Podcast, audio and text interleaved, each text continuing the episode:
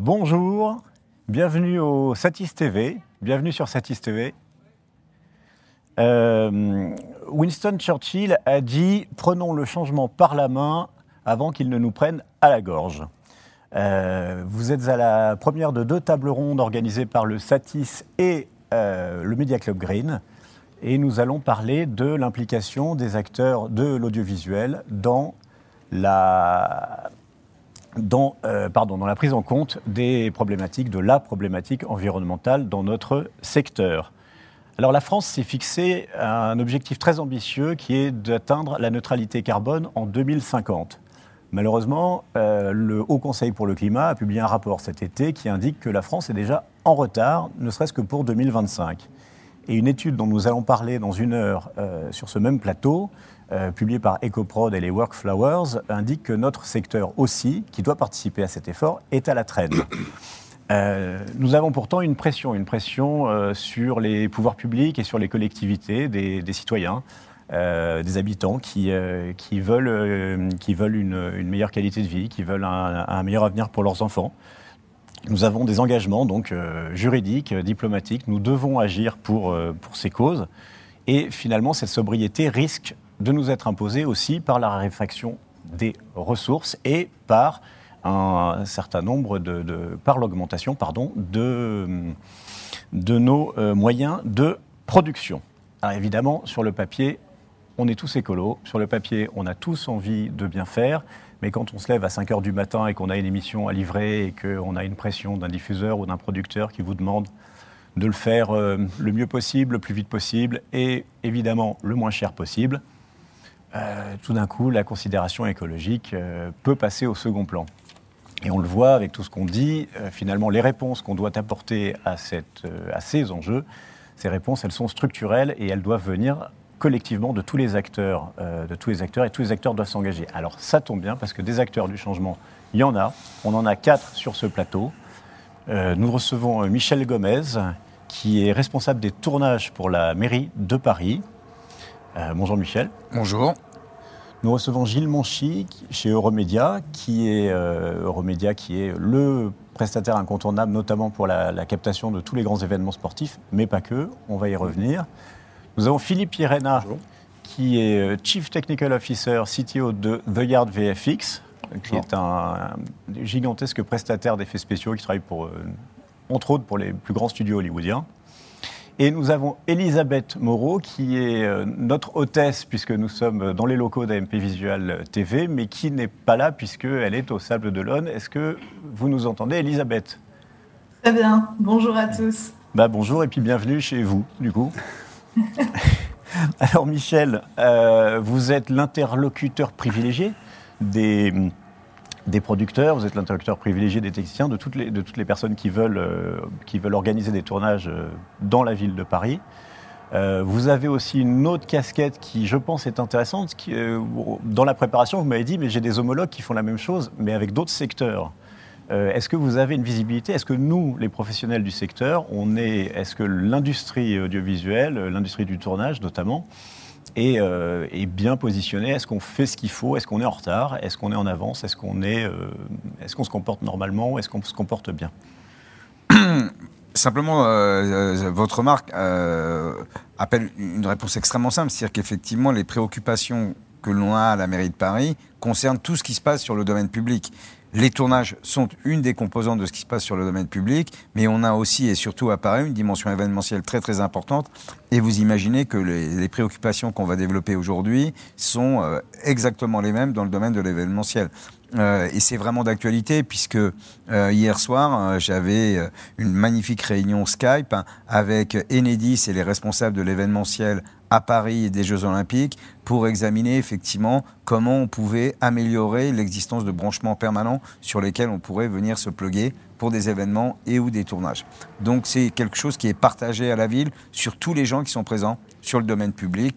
On pourrait ajouter effectivement les petits événements, les marchés. Tous ces éléments-là doivent prendre en compte la nouvelle contrainte environnementale. Mhm. Euh, et alors donc plus spécifiquement, quelles sont les problématiques spécifiques au tournage? Qu'est-ce qu'il y a? Quel est le problème que vous, vous avez à, gérer que les autres n'ont pas à gérer?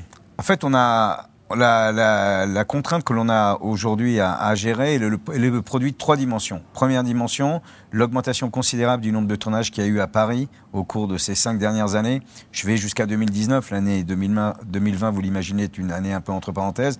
On a eu un doublement du nombre de jours de tournage entre 2015 et 2019. On a plus de 5500 jours de tournage en 2019 à Paris, dans une ville qui est petite, très dense. Donc beaucoup de tournage, ça veut dire beaucoup, entre guillemets, de contraintes, de nuisances, de problèmes de stationnement, de véhicules diesel qui se promènent, qui stationnent, de groupes. Premier élément. Deuxième élément, on va avoir, à partir de, des années euh, 2020, 21, une raréfaction de l'espace public. Euh, si on cumule les terrasses de café, qui sont peut-être provisoires ou définitives, le développement de pistes cyclables, la suppression de places de stationnement, la piétonisation de nombreuses rues et par exemple la piétonisation pour des raisons de sécurité devant les écoles, on voit que l'espace public va se raréfier. Euh, Troisième élément, bien évidemment, on a à la ville intégré la contrainte écologique, on a un plan climat, euh, on a une charte des événements éco-responsables, on va développer la même pour les, tournages. Donc on voit bien que la conjonction de ces trois éléments doit nous conduire à regarder comment on peut progressivement, étape par étape, moi je parlerais plutôt de trajectoire hein, que de changement, hein, quelle trajectoire de changement environnemental on doit introduire pour les tournages il y a des choses extrêmement simples qui sont déjà mises en place sur le tri sélectif, le recyclage, la fin du plastique. hein. Toutes ces choses-là sont en cours et euh, relativement bien pratiquées. Les vrais enjeux, c'est bien évidemment les véhicules diesel, mais aussi le nombre de ces véhicules euh, et, bien, et les groupes électrogènes. Donc voilà les grands enjeux que nous devons gérer. Donc vos deux grands enjeux de la mairie de Paris, si je vous entends bien, c'est les transports et c'est l'énergie. Absolument. D'accord. Et sur les transports, on a une visibilité sur les, changements, justement, sur la, trajectoire que vous empruntez. Est-ce que 2024 est un, est un énorme jalon? Alors 2024, et par- euh, on a effectivement, comme on a l'avantage d'avoir un horizon temporel et conceptuel euh, établi, puisque d'un point de vue conceptuel, il y a le plan climat de la ville, qui a été adopté par le Conseil de Paris il y a quelques années, et d'un point de vue euh, transport, la barrière 2024 est là, puisqu'en 2024, le diesel sera interdit à Paris. Donc l'avantage, c'est que la frontière est là. Après, le chemin pour y aller est beaucoup plus complexe, puisque le secteur du cinéma, qui est, et de l'audiovisuel, qui est un grand secteur pour nous, mais qui est un petit secteur d'un point de vue industriel, c'est pas lui tout seul qui va pousser euh, la transition énergétique des véhicules. Donc euh, on est dépendant de l'évolution des progrès technologiques, industriels sur les véhicules à hydrogène, sur les véhicules à gaz, sur les nouveaux types de groupes électrogènes. Donc simplement, il va falloir que la profession s'embarque sur ce train. D'accord. Est-ce que vous avez le sentiment aujourd'hui que la profession euh, répond positivement à ces, à ces contraintes? La profession répond euh, positivement à, ces contraintes à la seule condition qu'on construise les choses avec elle, ce qui est notre propos. Notre propos n'est pas d'imposer effectivement euh, des normes, des changements décidés en haut et imposés entre guillemets en bas. Par exemple, on a décidé le 1er décembre dernier d'interdire les petits groupes électrogènes de moins de 10 kilos à Paris euh, parce que simplement il existait une solution de substitution avec les batteries. Donc notre propos euh, n'est pas de tout diriger en disant voilà quel est le changement, on le construit avec la profession. La profession est consciente. Euh, il faut aussi que la profession mesure le fait que ces transitions, cette transition a un coût. Euh, voilà, je ne crois pas aux grands discours qui disent que la transition écologique n'a pas de coût. Elle a un coût. Il faut travailler avec les organismes de régulation du secteur tels que le CNC qui sont totalement conscients de cette préoccupation pour regarder comment accompagner le secteur. D'accord. Et donc aujourd'hui, les, professionnels, euh, moi, je suis producteur, euh, quand je m'occupe pas du Media Club Green, est-ce que, vers qui est-ce que je dois me tourner si je veux être aidé à changer mes pratiques? N'ayez pas le premier réflexe euh, qui est bien un réflexe français, c'est qui va m'aider. Euh, voilà, donc euh, c'est une profession responsable.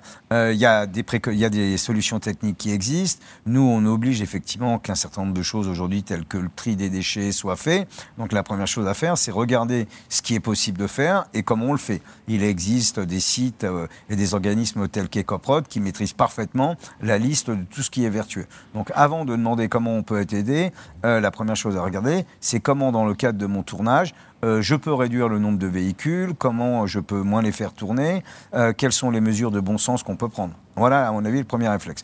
Le, le parallèle euh, économique sur le- la logique d'aide touchera des sujets plus lourds, qui est le renouvellement des flottes de camions, les, les groupes diesel, entre guillemets, la suppression des groupes diesel et leurs solutions.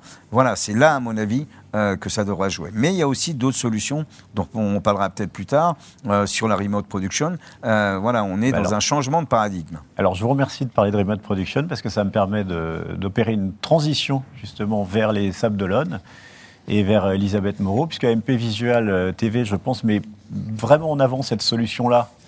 Euh, parmi une batterie de, solutions et, de, choix qui ont été faits pour justement être plus respectueux de l'environnement, est-ce que vous pouvez, euh, Elisabeth, nous parler un peu de bah, d'abord de Remote Production et puis de tout ce que fait AMP Visual et tout ce que vous mettez en place?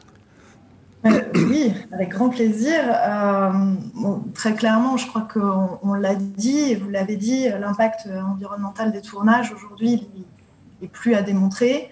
On le connaît et, euh, on, met en œuvre, justement avec le, plus de bon sens possible, chacun à notre niveau, les, mesures qui, nous permettent justement de, limiter à minima, pour commencer, cet impact environnemental et puis cette démarche vertueuse je l'espère, va apporter, euh, euh, va apporter euh, beaucoup de positifs.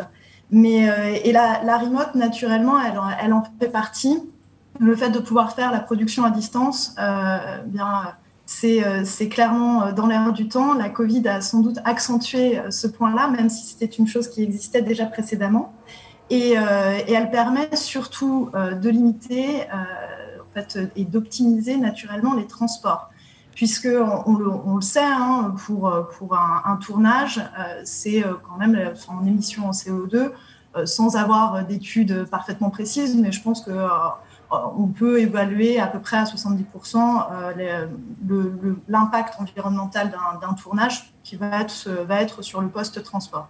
Le fait de passer à la remote va permettre justement de limiter, de, limiter justement ces, ces différents transports et naturellement euh, le, euh, les, émissions de CO2. Comment ça marche concrètement? Comment ça marche la remote euh, production? Eh bien, toute, toute la, sans rentrer forcément dans, la technique, mais toute la réalisation va, se, va, va être produite à distance. Donc, en l'occurrence, à notre Media Center, qui se situe bah, pas, pas, très loin de vous, donc à, la plaine Saint-Denis, et pour un tournage qui va pouvoir avoir lieu un peu un peu partout, donc que ce soit en France métropolitaine ou à l'étranger. Euh, pour exemple, on a pu, euh, on a pu le faire, euh, par exemple, sur, sur une prestation sur Hawaï, et, et tout, tout, était dirigé depuis Paris. Et c'est justement la, magie de, de, la technologie. Et, et, donc, naturellement, en ne déplaçant finalement que très peu de techniciens et, et également beaucoup moins de, beaucoup moins de matériel. D'accord. Alors, donc la remote production, ça c'est euh, vraiment l'avenir pour éviter un maximum de, déplacements inutiles.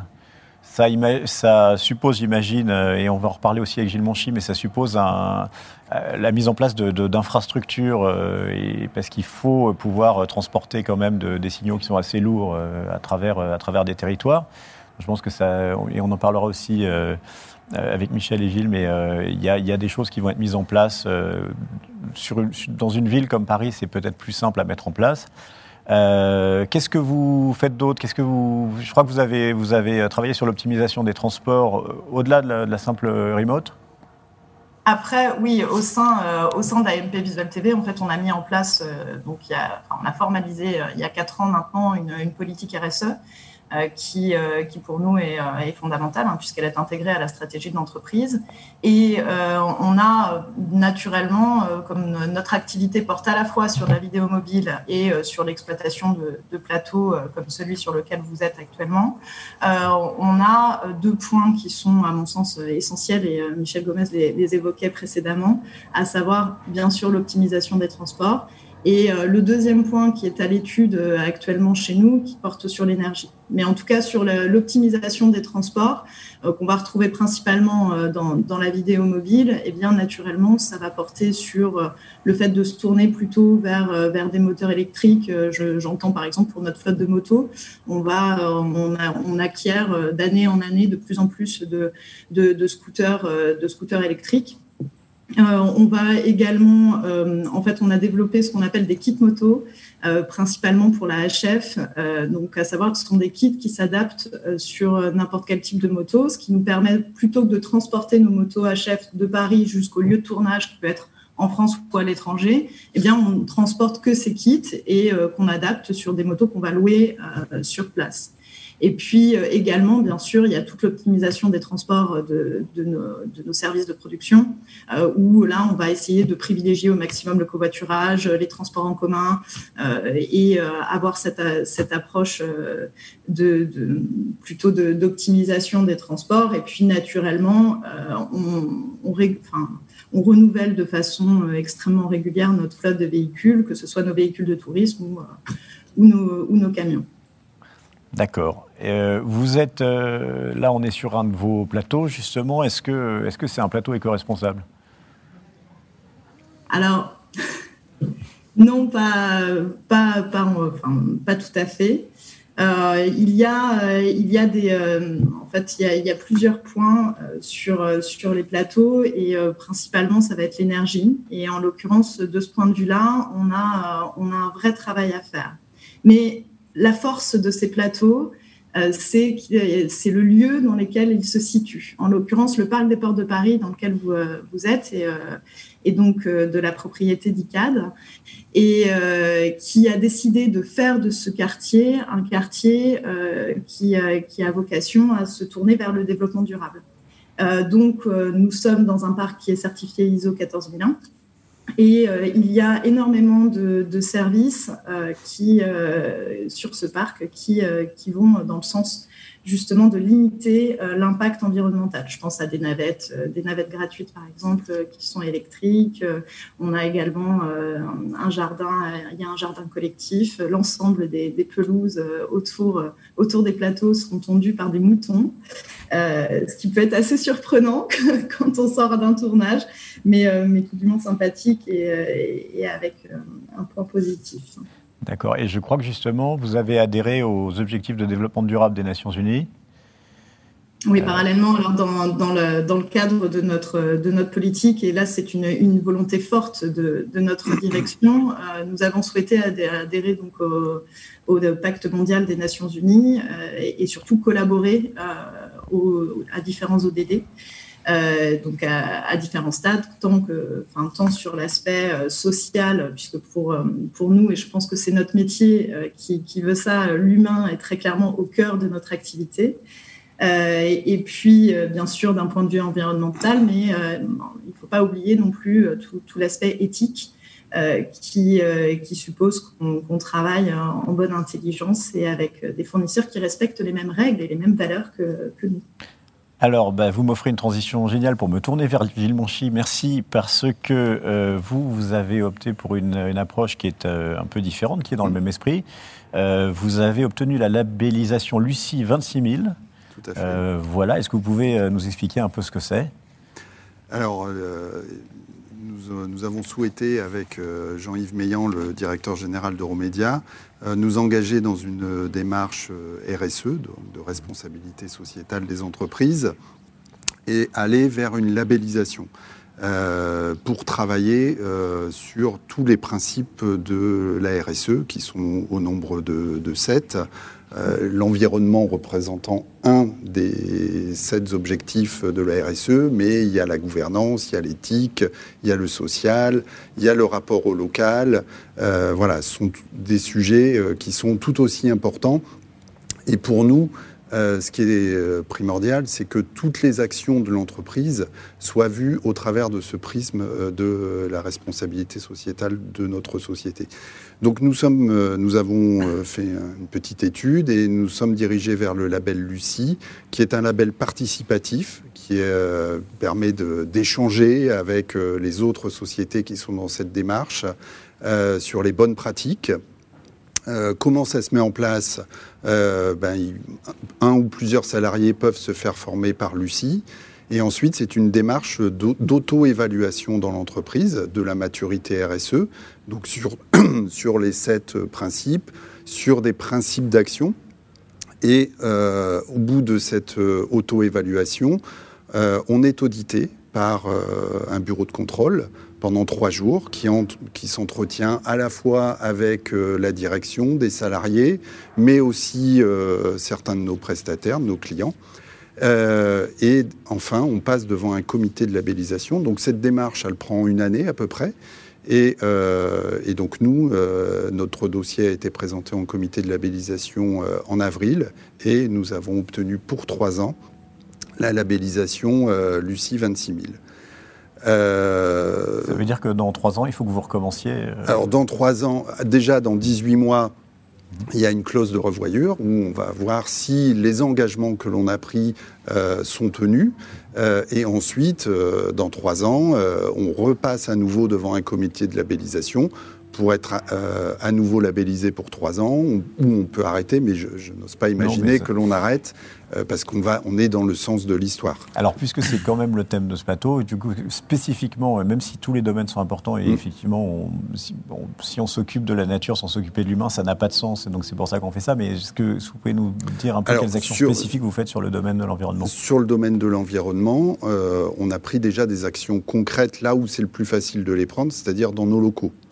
Euh, mise en place euh, d'une charte euh, RSE qui est partagée par l'ensemble des, salariés, qui est affichée dans les endroits stratégiques, mise en place du tri sélectif. Et rien que sur ce, point-là, pour vous montrer la démarche globale, on, on, a mis en place le tri sélectif dans l'entreprise, mais on est allé chercher une entreprise du territoire qui s'appelle le Petit Plus, donc qui est implantée sur pleine commune, et qui est en plus une entreprise euh, qui fait travailler des salariés en situation de handicap.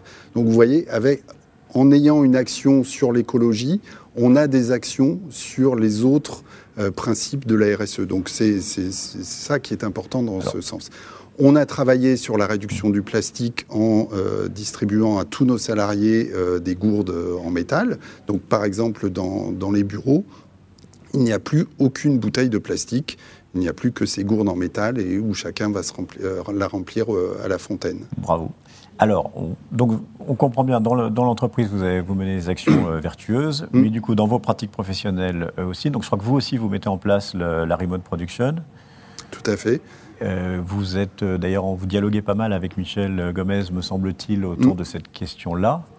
Qu'est-ce que ça implique, du coup, pour vous? Alors avec Michel et avec la ville de Paris, on est en dialogue, euh, je dirais, euh, permanent et sur de multiples sujets. Euh, parce que la ville bouge. Michel a évoqué un certain nombre d'évolutions, donc ça a des impacts sur le stationnement de nos cars régis déjà, donc avec des, des, contraintes de plus en plus fortes. on est en dialogue aussi sur la problématique des groupes électrogènes. Euh, tout ça, évidemment, au travers de la FICAM, de notre, de la fédération, euh, de notre fédération professionnelle. Et au travers de ces réunions et de ces échanges, on est arrivé à, se dire que euh, une des solutions euh, pour réduire le nombre de, véhicules dans les rues de Paris et pour réduire l'empreinte carbone des tournages dans Paris, une des solutions serait de passer à, la remote production et donc d'avoir des salles de spectacle, des salles euh, de sport, des équipements sportifs parisiens ou privés, municipaux ou privés, qui soient fibrés, ce qui n'est pas forcément le cas aujourd'hui. Et euh, nous, on s'appuie aussi sur l'expérience, puisque Romedia fait partie d'un groupe européen, on s'appuie sur une expérience d'une de nos filiales euh, aux Pays-Bas, puisqu'aux Pays-Bas, par exemple, à Amsterdam, on ne circule plus en poids lourd dans la ville. Donc euh, il y a un grand nombre d'émissions aux Pays-Bas qui sont tournées en remote production. Donc c'est un sujet sur lequel on travaille avec Michel, on a des échanges pour définir un peu le cadre de ce, que, de ce qui est techniquement faisable et de ce que l'on pourrait faire tous ensemble autour de ce sujet. Formidable. Est-ce que alors vous avez un sujet spécifique, c'est que vous avez développé avec la société Sequoia un, une aire de régie éco-responsable. Alors on travaille aussi à, développer une aire régie éco-responsable, parce que comme vous l'avez dit, euh, Euromédia, euh, son cœur d'activité, c'est euh, les tournages de vidéos mobiles sport et spectacle. Donc, nous, déplaçons nos, véhicules, nos cars régis euh, sur les lieux des événements. Et bien souvent, on arrive sur euh, les aires régies, donc l'endroit où on gare le car régie euh, du stade ou d'une salle de sport. Il n'y a pas d'énergie propre et sécurisée. Donc on est obligé de mettre un groupe électrogène. Ça représente à peu près 40% de l'empreinte carbone d'un tournage. Donc si on enlève le groupe électrogène, on voit qu'on va pouvoir faire baisser l'empreinte carbone. Bien souvent, il n'y a pas de poubelle de tri. Donc on a une démarche de tri au niveau de l'entreprise, au niveau de nos, locaux, mais on ne peut pas la poursuivre jusqu'au bout parce que ben, si on met des poubelles dans nos régies, des poubelles de tri, et eh ben derrière il y a une seule benne sur la régie. Donc il faut qu'on travaille avec ces lieux d'accueil pour qu'il y ait des, des poubelles de tri qui soient installées sur les aires régies, travail que bien souvent ils ont fait pour l'accueil de leurs spectateurs, du public. Euh, là, il y a des, vous voyez des poubelles de tri, mais sur les régies, il n'y en a pas.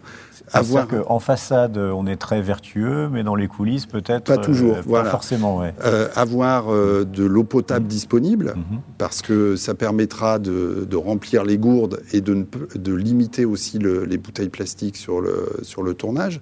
Travailler aussi sur tout ce qui est alimentaire, parce qu'un tournage, c'est un catering, c'est une table régie. Donc on peut aussi travailler sur tout ça. Sur ces sujets-là, on ne peut pas travailler seul. Mmh. On est obligé d'embarquer toutes les parties prenantes, que ce soit euh, les stades et les propriétaires des stades. Alors ça peut être des collectivités locales, ça peut être des propriétaires privés, les ligues, les fédérations. Euh, voilà, on est obligé d'embarquer tous les acteurs. Euh, est-ce que ces acteurs réagissent bien? Est-ce qu'ils sont. Euh, alors, que vous avez des retours on, euh, avait, on, avait commencé à travailler avec tous ces acteurs, on va dire, jusqu'en février. Après, tout ça s'est un peu malheureusement arrêté. On je espère que votre aire de régie éco-responsable, pour l'instant, vous n'avez pas vraiment pu l'expérimenter Alors, on n'a pas vraiment pu l'expérimenter. Néanmoins, on a travaillé avec, euh, avec, avec la Ligue euh, de foot. On a travaillé, par exemple, avec euh, le, club de Lille, le LOSC, et c'est pas parce que je suis lillois, mais qui est très moteur dans une démarche éco-responsable. Et donc, on, avance et on a bon espoir euh, au cours de l'année 2021 de pouvoir développer cette aire régie éco-responsable. Et c'est un sujet qui, euh, qui, qui, qui, fait mouche parce qu'un certain nombre d'organisateurs de, d'événements ou de détenteurs de droits, de plus en plus dans leurs appels d'offres, mmh. mettent ces critères éco-responsables et donc sont prêts à travailler avec nous prêts à travailler avec euh, des organismes comme euh, Sequoia qui euh, peuvent amener des idées et peuvent faire un peu la, concertation et la synthèse entre ces ça, différents bien. acteurs. ça devient un petit peu un enjeu quand même industriel. On n'est plus dans le, on n'est plus uniquement dans le militantisme ou dans le. Ah non, non, voilà, on, est, on est dans un enjeu industriel. Aujourd'hui, les collectivités, aujourd'hui, les acteurs de, de l'économie française demandent de l'éco-responsabilité. Et ça, c'est bien. Du coup, ça soulève aussi un certain nombre de questions, notamment bah, qui dit effectivement remote production dit euh, des réseaux, dit euh, des câbles, dit euh, des choses qui un peu nous échappent. Parce que là, je me tourne vers Philippe Irena parce qu'on a un peu. Là, on va, on va un peu parler de. c'est un peu l'éléphant dans le couloir, c'est un peu la partie immergée de l'iceberg. C'est un petit peu. voilà, on en parle assez peu, on parle beaucoup de tournage, mais on ne parle pas de ce qui est le plus consommateur d'énergie, euh, ce qui est le plus émetteur en fait de, carbone, euh, qui est tout ce qui est post-production, tout ce qui est VFX, tout ce qui est animation 3D, et, et, probablement demain aussi la remote production. Comment est-ce qu'on aborde cette problématique-là? Comment est-ce que vous, vous abordez cette problématique-là? Alors, euh, tout d'abord, on n'est pas un gigantesque studio d'effets spéciaux, on est un studio euh, très honorable en taille. On a la chance d'avoir des, euh, clients prestigieux en ce moment. Des clients gigantesques. Mais on a des clients gigantesques, en particulier Disney en ce moment, qui nous, qui nous file beaucoup de boulot. Euh, on est un tout petit studio. Donc euh, pour ces parties en fait toute la partie bureau, on est euh, dans la, même mouvance, c'est-à-dire que tous les, on a enlevé les gobelets, on a enlevé tout ça, on a des timbales en, métal et tout genre de choses. Donc tout ça pour la partie studio, ça a été humain, ça a été très facile à faire. Pour la partie machine, le discours va être un petit peu plus mitigé et je représente un, point de vue assez schizophrène parce que à la fois j'aimerais pouvoir vous dire que tout est facile et en même temps la fabrication là-dessus est, compliquée. Le changement de la façon de fabriquer est très compliqué. Euh, et, donc tous ces enjeux de remote, en fait, la vraie question, c'est qu'est-ce qu'on remplace? C'est-à-dire que si on remplace de bouger euh, quelqu'un, un, technicien qui, était, euh, qui vit à Vincennes, qui va faire une prise de contrôle d'un studio Aubervilliers, c'est pas très intéressant. Effectivement, le cas d'avoir un tournage à Hawaï est très intéressant. La deuxième question, c'est les datas. C'est où est-ce qu'on met les datas derrière ça? C'est-à-dire que si on a des datas qui sont stockées chez des gens qui font les choses proprement, c'est une chose.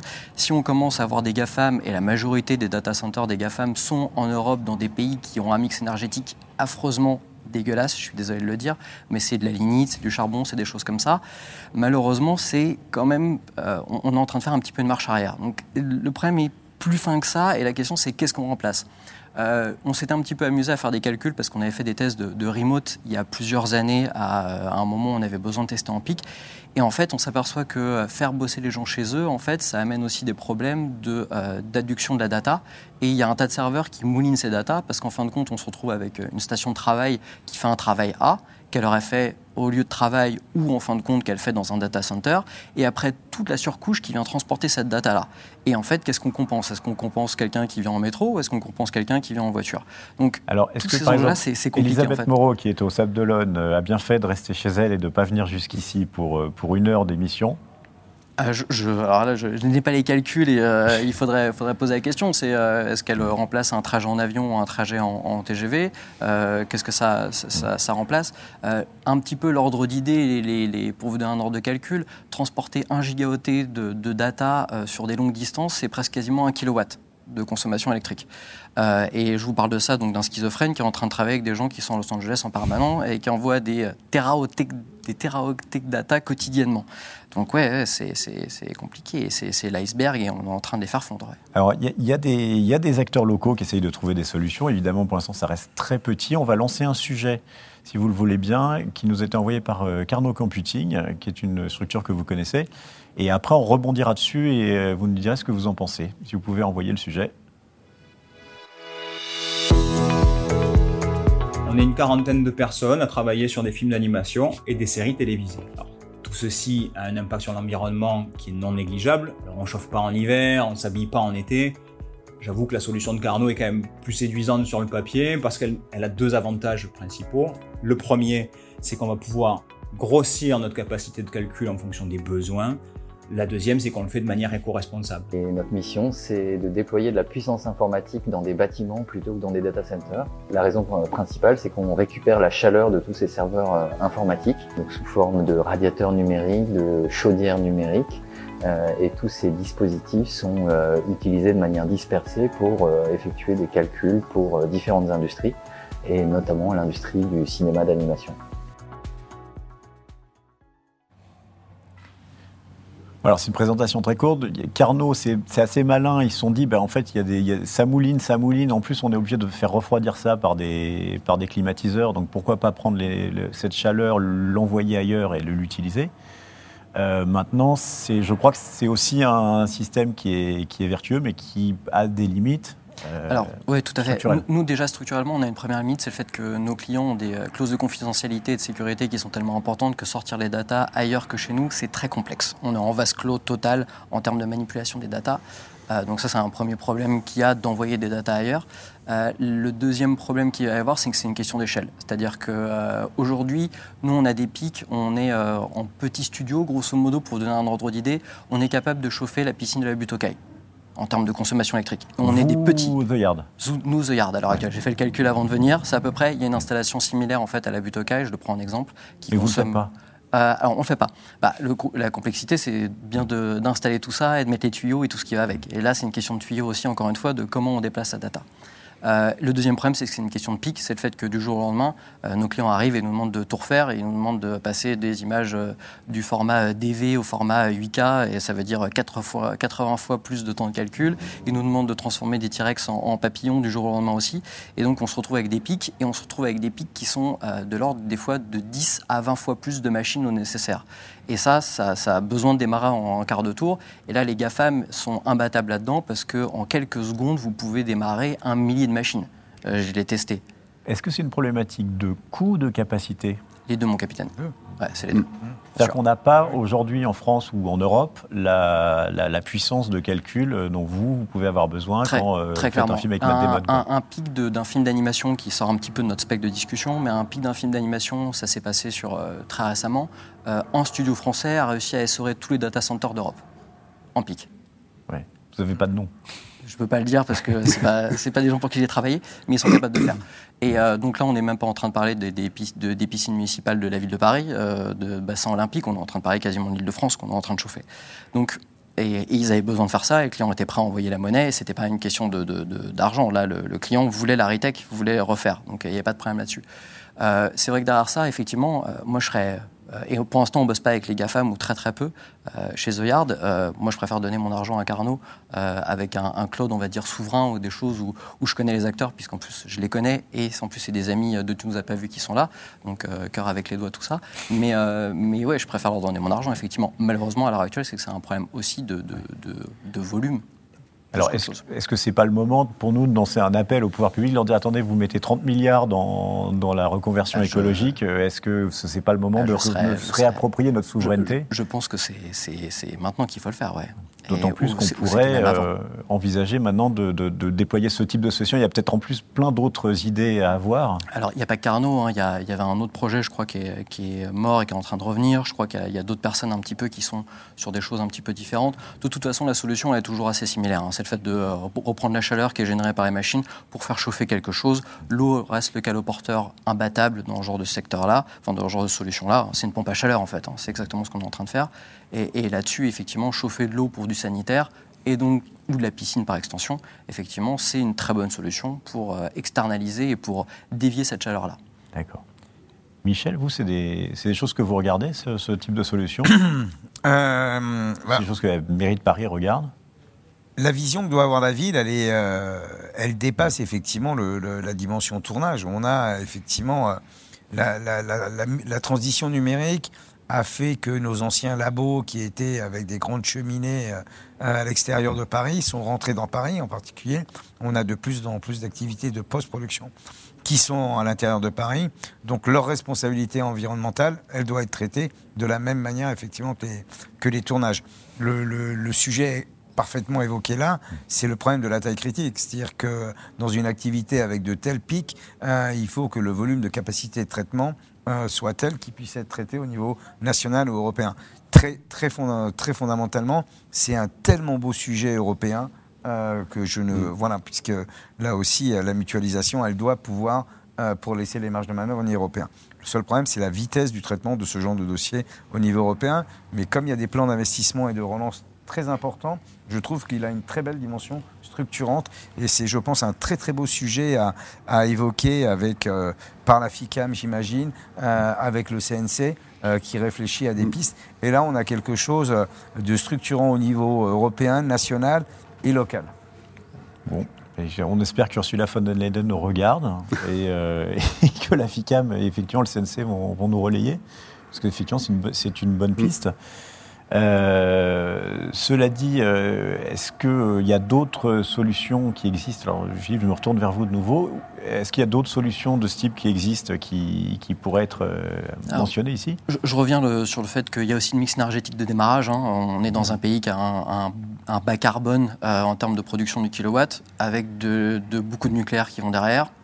Je ne porte pas de jugement, mais il faut poser les, les- les- les- les infos au démarrage, les datas, c'est le cas de le dire. Euh, il y a aussi le fait qu'il y a des solutions qui, euh, là, qui, bah, déjà, joué un peu les amiches. C'est-à-dire que est-ce qu'on a besoin du 8K Mais c'est une vraie question, c'est est-ce qu'on a besoin du 8K pour raconter une histoire? J'ai pas la réponse, mais déjà rien que ça, on diminue par 4 la, quasiment tout, à peu près toute la chaîne de post-production. Oui, parce de- que le, le rapport, le ratio de, de la SD à la HD, à la UHD, à la 4K, à la 8K, Oui, il c'est est à fois chaque fois 80, multiplié par 16 à chaque fois. fois, c'est- fois 80. Là. Du, du DV, je m'étais amusé à faire le calcul, du DV au 8K, on a un fois 80. Donc en termes de stockage, en termes de tout ça, euh, la, la- la progression ingénierie et la- les, nos ingénieurs qui travaillent et qui optimisent, grosso modo, ils sont efficients à 2 ou 3 par an, pas beaucoup plus. Euh, là, on parle d'un facteur 80 en quasiment une quinzaine d'années. Euh, et la- le, deuxième, euh, le deuxième point, euh, c'est le fait qu'on peut aussi faire du refroidissement sans avoir besoin de, on va dire, de- de- d'exporter la chaleur vers ailleurs. On peut aussi faire un refroidissement plus efficient. C'est-à-dire qu'il y a des data centers qui, à l'heure actuelle, jouent sur des refroidissements plus naturels et qui vont avoir moins besoin de, climatiseurs. parce que l'effet pompe à chaleur, à l'heure actuelle, à peu près, pour vous donner un petit ordre d'idée, c'est le fait que quand vous générez 100 kW de chaleur, il vous faut à peu près 60 kW pour le déplacer ailleurs. Donc, tout ça, ça s'accumule. Euh, Est-ce qu'en fin de compte, ces 60 kW, on ne peut pas un petit peu les, les éviter?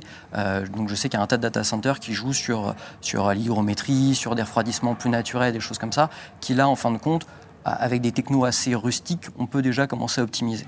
C'est-à-dire qu'on réinvente le système de refroidissement par l'eau euh, au fil de Puis, l'eau euh, pour, nos centrales de nucléaires. euh, voilà, tout à fait, de, de, d'aéro-réfrigérants, tout à fait. D'accord. Est-ce que ça, c'est des solutions Alors, Elisabeth, euh, de- depuis SAP est-ce que c'est des solutions que vous, vous, vous regardez? Est-ce que c'est des solutions techniques qui sont intéressantes pour, euh, pour des structures comme la vôtre? Ah bah, euh, oui, euh, na- naturellement, une, une société comme Carnot, euh, forcément, euh, attire, euh, attire l'attention. Et, euh, et en effet, à partir du moment où on est capable de, faire du, chaud, en toute logique, on est capable de faire du froid. Et naturellement, le froid, nous, c'est ce qui nous intéresse euh, principalement dans, notre métier. Euh, et c'est être ben, naturellement à, l'écoute de l'ensemble de ces évolutions technologiques qui, vont, vers une, façon de produire plus, plus écologique. Et on, ne peut pas, euh, on ne peut pas mettre de côté justement euh, l'ensemble de, ces innovations. On doit être à l'écoute et tester si- s'il y a lieu. Euh, et en l'occurrence, je pense notamment aussi au, au groupe hydrogène sur lesquels, sur, sur lesquels il faut, on a besoin de voir, de voir une, réelle, une réelle évolution. On a différents groupes électrogènes, je disais hydrogène, mais c'est un lapsus, puisqu'il y a cette technologie qui est en train de se développer. Je pense notamment à une société qui est euh, dans l'Est de la France, qui essaye de, de, de développer euh, au mieux cette technologie, mais c'est encore, enfin pour nous, ça ne présente pas encore suffisamment de, sécurité et euh, pour pouvoir assurer un live dans, dans, les meilleures conditions. Mais on a également les groupes électrogènes qui sont alimentés par, euh, par différents types de carburants, euh, de carburants verts. Mmh. Et euh, de la même manière, euh, espère euh, très clairement que, que une, une, réelle évolution euh, de ces, de ces nouvelles technologies. Bon. Et euh, c'est ce qu'on qu se disait, euh, Julien. Enfin, moi, à mon sens, c'est la, la, particularité, mais c'est aussi la beauté de notre métier. Euh, c'est l'action conjointe. On, enfin, quand, quand, on crée une œuvre audiovisuelle, quelle qu'elle soit, euh, c'est plusieurs corps de métier qui agissent ensemble et, euh, et qui vont dans, dans, le sens de la création, de cette création audiovisuelle. Et du coup, quand on rentre euh, justement dans cette démarche éco-responsable, euh, bah, très clairement, en fait, avant, on, on, avait tendance à appeler de nos voeux la co-responsabilité justement des différents acteurs. Et, euh, et, en fait, aujourd'hui, peut-être que la Covid a, a, a, accéléré ce mouvement, mais euh, aujourd'hui, très clairement, on voit cette co-responsabilité se mettre en œuvre, que ce soit avec nos fournisseurs et que ce soit avec nos clients. Et euh, je pense que ça envoie un message positif et euh, essayer de continuer à travailler dans ce sens. Merci. Gilles, vous êtes co-responsable? Ah ben, je, nous, on fait tout pour être éco-responsable. En tout cas, nous, on aurait un, un slogan euh, euh, qui est cher à Pierre Rabhi et qui est cher à notre directeur général Jean-Yves Meillan. C'est la légende du colibri. C'est-à-dire que euh, chacun doit prendre sa part euh, à l'éco-responsabilité. Donc, euh, le, bien évidemment, nous, nous prenons notre part. Nous prenons une grande part dans cette responsabilité, mais il faut que nos clients euh, prennent leur part aussi. Il faut que les prestataires, le, le, les sous-traitants que nous employons prennent leur part. Pour ça, par exemple, nous, nous avons mis en place euh, une charte partenaire avec nos, prestataires. Et euh, cette charte partenaire, elle reprend euh, la majorité des, des grands principes de l'éco-responsabilité pour les inciter, eux aussi, à être euh, éco-responsables et, euh, et, aller tous dans la même direction. Donc c'est une chaîne de responsabilité. Michel, vous savez si euh, est-ce qu'on se dirige vers un mix de, de à la fois de, de contraintes et d'incitations pour, pour, les acteurs? Et, euh, et comment est-ce que, est que les choses sont en train de se mettre en place euh, Je crois de votre côté? Je crois qu'on a eu une très belle illustration avec la contrainte que vient de vivre de plein fouet la, profession avec la Covid. Euh, et on a vu une, profession en matière de tournage extrêmement responsable, euh, qui a su à la fois digérer les contraintes qu'on leur a imposées, euh, les adapter à leur métier, les anticiper. Je crois que sur la trajectoire, c'est le mot que je préfère, de transition environnementale, on aura un mix de ça. Euh, de la contrainte, de l'incitation, de la bonne et de la bonne gouvernance, c'est-à-dire effectivement une relation entre pouvoir public, collectivité locale et l'ensemble de la chaîne industrielle, euh, comme l'a dit Gilles. Génial. Bon, et est-ce que vous auriez une petite liste des interlocuteurs les plus pertinents à aller voir Euh, Vous avez parlé du CNC, vous avez parlé de. Vous avez parlé de. de- Je vous ai perdu. Vous m'avez venu non, euh, oui. Où est-ce qu'on peut trouver de la nomenclature Où est-ce qu'on peut se renseigner pour savoir, euh, moi, moi, si je suis demain euh, un producteur, comment je fais pour euh, savoir comment bien me comporter? Est-ce que je vais voir EcoProd Oh bah, c'est très simple. Il, EcoProd. il- voilà, il va, il, il va voir EcoProd. Et euh, aujourd'hui, on a l'avantage, euh, c'est que cette contrainte, comme toujours, fait naître un marché. Euh, C'est-à-dire qu'on a effectivement aussi des prestataires aujourd'hui qui sont capables d'accompagner les entreprises. On est dans un monde où effectivement euh, les marchés se créent naturellement. Euh, donc on a aujourd'hui aucun problème pour avoir l'information sur ce qui est vertueux. Et il y a une dimension contrainte qui peut être imposée par certaines collectivités locales, comme on le fait. C'est toujours cette conjonction. Il y a une demande des acteurs du. Vous, vous sentez une demande? On va dire que la spontanéité n'est pas toujours au rendez-vous. Euh, nous créons les conditions de la spontanéité. Voilà notre métier. D'accord. Philippe, c'est quelque chose qu'on, c'est quelque que vous évoquez, euh, est évoqué. Est-ce que les studios américains sont demandeurs de ça? Pour l'instant, il n'y a, pas de- il y a pas eu de discussion à ce sujet-là. Ils sont surtout euh, demandeurs d'être très réactifs. C'est ça leur, leur priorité, et très très clairement. Euh, je pense en plus que de toute façon, vu l'aspect mondial de- du sujet, ça me paraît complexe à l'heure actuelle qu'ils qui, qu'ils entament ce genre de discussion-là. Mm. Euh, nous, là, on partage une production avec quasiment une vingtaine de studios à travers le monde, donc euh, avec qui on synchronise. Donc, ça me paraît très complexe d'uniformiser les choses. En tout cas, c'est pas un sujet. Je pense c'est plutôt un sujet en interne dans le studio et dans les studios et aussi avec mes, mes- camarades euh, et confrères avec qui on réfléchit là-dessus. Euh, on essaye un petit peu de se partager des, tuyaux et des solutions techniques pour, pour par exemple, automatiser, euh, d'éteindre les écrans d'ordinateur la nuit. par exemple, une solution comme ça. Génial. Bah, merci beaucoup. On arrive au bout de ce, de ce débat qui était trop court. J'aurais voulu qu'on puisse continuer un peu. Euh, vous pouvez rester en ligne parce qu'on va maintenant recevoir euh, EcoProd qui publie donc une étude qui donne euh, justement des, données très très concrètes sur les raisons et qui va nous permettre d'appréhender mieux cette problématique et de comprendre comment l'appréhender. Donc ça c'est vraiment bien. Euh, merci vraiment aux Satis de nous avoir euh, accueillis. Euh, merci de nous avoir suivis, vous qui êtes si nombreux derrière vos écrans. Voilà, et puis j'ai commencé avec une citation de, de Churchill, je vais finir avec une citation de Darwin. L'espèce qui survit, c'est pas la plus intelligente ni la plus forte, c'est celle qui s'adapte au changement. Adaptons-nous au changement. Merci, prenez soin de vous, prenez soin de nous, prenez soin de vous.